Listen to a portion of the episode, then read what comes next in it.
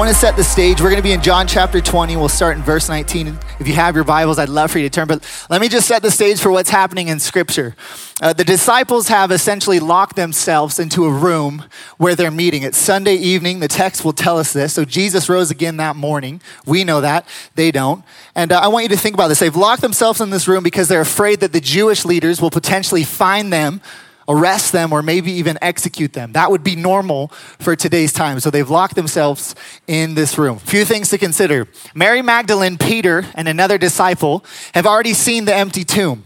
And they went there. In fact, Jesus appears to Mary and says, I want you to go tell the disciples, go tell my friends that I'm alive, that I'm back, and I'm here. And she does. So they're locked into this room, yet Mary is telling them that, she, that uh, Jesus is alive. Another thing, Matthew 28 will tell us that the disciples are currently being blamed for stealing the body of Jesus, right? So the Roman uh, guards that were guarding the tomb went to the Jewish leaders and said, Hey, I don't know what to tell you, but Jesus isn't there, he's gone. And the Jews paid the Romans and said, I need you to go start telling people that the disciples came while you were sleeping and stole his body because we don't, we don't want people to think he actually performed this miracle. So they're locked in this room.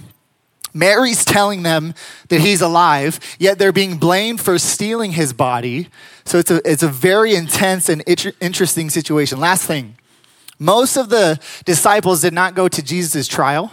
They didn't go to his uh, torture or his execution where he was murdered on the cross. The most time the majority of the disciples saw Jesus was on Friday. Remember, it's Sunday evening where they've locked themselves in this room we can kind of speculate that most of them have probably been hiding for the last few days. It would have made sense culturally, right? And so we pick up in John chapter 20, verse 19. And as we read the text, I would love for you to feel it with me. I'm a feeler, so it's so easy for me to do this. My wife is a logical thinker. She compartmentalizes things. I'm actually jealous of it. I'm the guy in the movies that's crying because Dory's on her way home counting the seashells and her parents are about to find her, and Pixar just like rips my heart into. It's easy for me to feel this, but something unique happens when we step into the shoes of the disciples. We look around and we feel what it would have been like. Rather than reading the text and just observing it, I invite you this morning to really, really feel it with me. So, John chapter 20, verse 19, this is what it reads. It says, That evening, the disciples gathered together. And because they were afraid of reprisals from the Jewish leaders, they had locked the doors to the place where they met. Let me pause for a second. Can you just imagine with me the conversation that was going on in this room? Scripture doesn't tell us this, but think about it with me. We know kind of what's been happening and what they've done. Were they blaming one another? Like Bartholomew, did you steal his body? Like, just tell us. Mary says he's alive. And did we defend Jesus well enough? I mean, Peter drew his sword. Should we have? And where's Judas? I mean, the conversation must have been just crazy. Or, or was it dead quiet? Was it awkward? Were they in shock from the last few days? Their friend had just been murdered and quiet down because we don't want people to hear us. We're locked in here. I mean, whatever was going on, whether it was loud and crazy or super quiet and awkward, we know it just, it probably did not feel good in this room. And we continue reading. It says this, but suddenly Jesus appeared among them and he said, Peace to you. It's a very normal cultural greeting for that time, as if I walked into a room today and said, Hey, what's up, guys? How's it going? Jesus walks into this room. He says, Peace to you. In verse 20, it says, Then he showed them the wounds of his hands and his side, and they were overjoyed to see the Lord with their own eyes. I'm wondering if, if Jesus is maybe modeling something for us in this story. I'm wondering if Jesus is, is maybe saying, hey, the hurt and pain and really tough things that you've experienced in your past can actually bring relief, truth, and healing to people today. Think about it for a second. His physical wounds were bringing joy to the disciples. It, it overjoyed them. The room in the beginning must have felt horrific. And I'm wondering have we ever considered that people around us are waiting for us to just share our story with them, to be vulnerable enough to come before them and share our story. We'll come back to that. Let's keep reading. Verse 21. It says, Jesus repeated his greeting, Peace to you. And he told them, Just as the Father has sent me, I'm now sending you. And then taking a deep breath, he blew on them and said, Receive the Holy Spirit. Something really unique is, is happening here in this story. This word for breath, I want to look at it in the Greek. It's emphaseo, and it means to blow or breathe upon. We only see this happen two times in Scripture once in the Old Testament and once in the New Testament. In Genesis 2 7, God is holding Adam, this lifeless body, and he physically breathes into Adam. Adam receives breath for the first time for humanity. That's one time we see it. And then we see it once in John 20, where Jesus physically breathes out on the disciples. I want you to understand something unique is happening here. Jesus is expressing himself in a very interesting way. In Acts chapter 2, when the Holy Spirit comes, it's a different word. The spirit, breath, wind, it's, it's different than this. This is the physical breath. And I want us to remember something really simple. It's essential for you and I in life to breathe in and breathe out. We have to to survive. But sometimes, think about this if you breathe in and you just hold your breath and fill yourself, and you don't exhale, you can become really bloated. And sometimes, if all you do is exhale, you, you can become really winded and tired. And Jesus is going to teach us in the story this perfect balance, this rhythm of what it looks like to receive something and then how to respond to it and breathe out. Because it matters to us how we respond to the breath of God. Let's keep reading. Verse 23. He said, I send you to preach the forgiveness of sins, and people's sins will be forgiven. But if you don't proclaim the forgiveness of their sins, they will remain guilty. I want to look at a couple of words in this verse. This word preach and this word forgiveness, if we unpack it, it helps us understand what Jesus was really, really saying. So, preach in the Greek is kerusso. It's properly to herald, proclaim, to preach, announce a message publicly and with conviction or persuasion. Can I be honest with us? I think this has little to do with church on Sunday morning. I don't think Jesus breathed into disciples and then said, Hey, I'm sending you now to preach publicly with persuasion for a few hours on one morning, pick a time and do that. In fact, statistics would say that in Fort Collins, Colorado, less than 25% of the population attends church on a weekly basis. I'm not saying you have to attend church to be a believer. What I'm suggesting is if, if, this is the only place that we choose to exhale, to give our life away, to share life with people, to proclaim that what he did on the cross provides forgiveness, there's 75% of a group that's not being hit. I think there's a, a bigger picture. And then this word forgiveness that he says, I send you to preach the forgiveness of sins. In the Greek is aphesis, it's properly forgiveness something sent away, remission, releasing someone from obligation or debt. Culturally, this actually doesn't fit for Jesus to be saying to his disciples. It's weird for him to say, Hey, I'm, I'm sending you publicly now. Go tell people that I forgive them. See, remember, they're under Roman occupation right now, a very harsh time to live in right? The human life value was, was very low. Things were taken at the sword all the time. In fact, their friend had just been murdered for something, and it would have made sense actually for Jesus to say, Hey, uh, I literally went to hell and back. I took the keys, and now I'm, I'm, I'm going to do what I've come here to do. Heaven's armies are going to flood the earth, and we're going to take back what was stolen from us. That would have made sense. In fact, they had heard about a Messiah that would come and lead them and, and take back things that were stolen, and they had heard about this. And Jesus' instruction was, I actually want you to go tell people that I forgive them.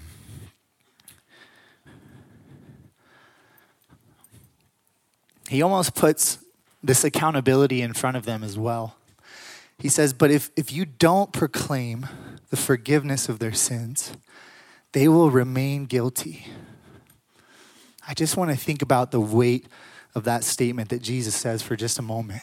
They'll remain guilty. They'll never get to experience what we've experienced. Have you have we considered that there's people that you're doing life with today that are relying on what you do with this beautiful expression of God. How you respond to his breath for other people matters. They're relying on what we do with our relationship, with the presence that we're experiencing, with the scripture that we read, people around us are relying on how we respond. And Jesus said, if you don't, they'll remain guilty. And that was his instruction to go share life with people. Let's keep reading through the story. Verse 24. You guys still with me? Are we good? Okay, verse 24. It says, One of the twelve wasn't present when Jesus appeared to them. It was Thomas, whose nickname was the twin. So the disciples informed him, We have seen the Lord with our own eyes.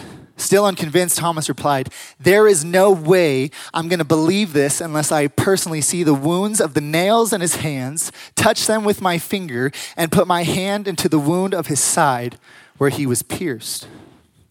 I want to pause for a moment. I don't want to pretend like I wouldn't be like Thomas in this story. I usually read this story and I'm like, really, Thomas? You came back to the room. They must have been freaking out. Like, hey, he's alive. We touched his, I mean, he's real. We, he's physical. He's not dead anymore. And Thomas goes, sure, right. I'll believe it when I see it. I, I need to see that with my own eyes. I want, I've never considered this until this morning, actually. Luke will describe the time where Jesus is being crucified. And Jesus' prayer on the cross, if you remember, was, Father, forgive them. Forgive them. They just don't know what they're doing. And what's interesting is days later, Jesus would have this physical proof of forgiveness that he shows to Thomas. And we'll continue reading verse 26. It says, Then eight days later, Thomas and all the others were in the house together. And even though all the doors were locked, Jesus suddenly stood before them. Peace to you, he said. The story highlights Thomas. It's a beautiful story. I read it every year, it's very inspiring. But I want to highlight something different. I want to look at it from a different angle, if we would. Remember, the disciples had just experienced one of the most unique expressions that God has chosen to show to humanity his physical breath. And then Jesus gives them clear instruction Hey, I'm sending you out publicly to preach with conviction and tell people that what I've done provides forgiveness. And the text says, eight days later, the disciples are in the same spot that Jesus found them earlier, breathed upon them, and gave them instruction. They're locked up in fear from the world around them. I think if we're not careful as a family, as believers, as a community, we can fill up with this unique expression of God. It's happening today. God is moving. He is here. He is healing people. There is signs and evidence that He's really moving. He is speaking. And I think it's possible, if we're not careful, to fill ourselves up so full. And then on Monday, Tuesday, Wednesday, Thursday, Friday, Saturday, be silent and locked up in fear from the world around us. This is what has challenged me as a believer.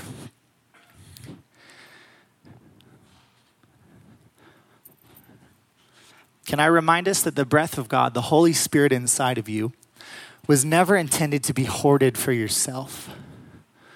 We've made Christianity such a, an internal private relationship in Western culture. And I'm not against, I need you to hear me. I spend time with the Lord in the morning by myself. I love it. It's a biblical principle to spend time with the Lord by yourself. Jesus did it. When he walked the earth, he would constantly break away from people and he would spend time with the Father and fill up. But what do we see Jesus do every time he went privately? He came back publicly and shared life with people. Could I suggest that our private life, our secret time with the Lord, must inform our public relationship with people? It has to.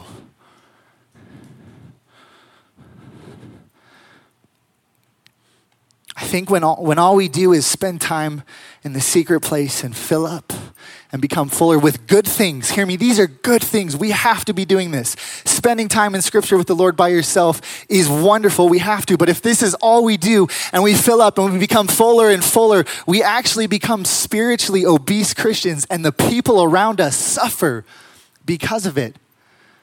That's what Jesus told his friends man, if you don't do anything with this breath that I just gave you, if you don't proclaim, if you don't tell people that I came to forgive them, they will never get to experience it.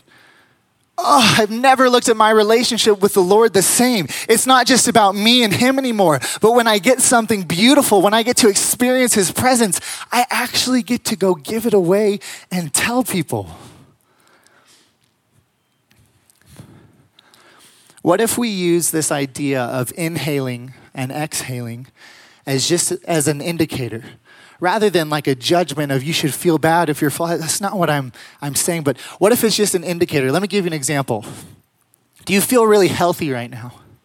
Do you feel full, like you've spent good time with the Lord? It's a good year. You're, you're in scripture and he's, he's, he's moving. He's healed you. There's some deliverance and you feel full. But do you feel really bored? You feel like I don't have a purpose? I just, I don't know what I'm supposed to do. Have you considered that that's maybe an indicator that it's time to exhale, to share life with people, to be vulnerable, and to share your faith? Maybe just an indicator. Let me give you another one. Are you really tired? I can relate with that one.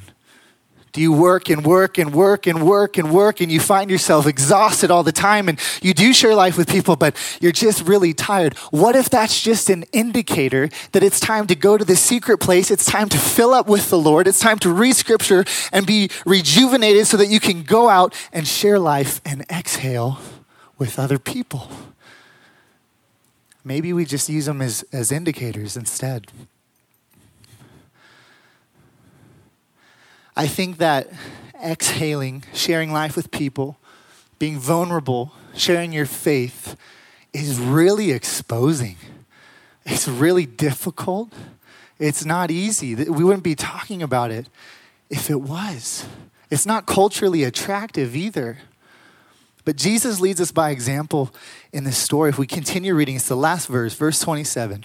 It says, Then looking into Thomas's eyes, he said, Put your finger here in the wounds of my hands. Here, put your hand into my wounded side and see for yourself. Thomas, don't give in to your doubt any longer. Just believe. Thomas was forever changed that day because Jesus was willing to stand before him, to be extremely vulnerable, and show him his physical pain and the life that he purchased for him. Have we ever thought this year in 2019 that there are people that are waiting for you to share your life, to be vulnerable with them, even when it's messy? Our life doesn't have to look pretty. In fact, most of our lives are pretty messy. Usually, when I meet people, I want to share with them all my accomplishments, all the highlights, all the things I've done. But that wasn't Jesus' model. It would have made sense for Jesus, remember, a second time walking into this room, eight days later, and it would have made sense for Jesus to say, Hey, Thomas, don't you remember? Don't you remember the people that we healed, the demons we cast out? You were in the middle of a storm about to die, and I saved your life. Don't you remember? That wasn't Jesus' model for us. He stands before Thomas very vulnerably and shares life with Thomas, shares his wounds and the life that he purchased. I think people around us are waiting for you, not pastors. Not just, I always read this and thought maybe this is for pastors or influencers or big world. No, people around us throughout the week, it's probably going to be nine to five, are waiting for you to be vulnerable enough to share your story and your faith, even if it's messy. Maybe it's, hey, I don't know, man, my life is, it's really messy. God's breathing on it and I'm, I'm not there anymore, but it still gets messy. That's okay. That was Jesus' model. That's my challenge for us this year. I asked the Lord what He has for us in 2019 at Vintage, and I really feel like the Lord said, Trav, we haven't even scratched the surface for where we're going. I'm going to just completely take people's minds and shift them and change them and make them see things that they've never seen before. If you haven't noticed, Fort Collins isn't getting any smaller. We're growing. The next 10 to 20 years, it could double in population. What a great time to start practicing being vulnerable, sharing life with people, sharing your faith. And it's messy, and He's breathing on me, and I, I get to give it away. It's my challenge is to breathe in the breath of God. Experience it even throughout the week. Spend time with Him. but then go give it away. Exhale and share your faith with people. Stand with me, let's pray.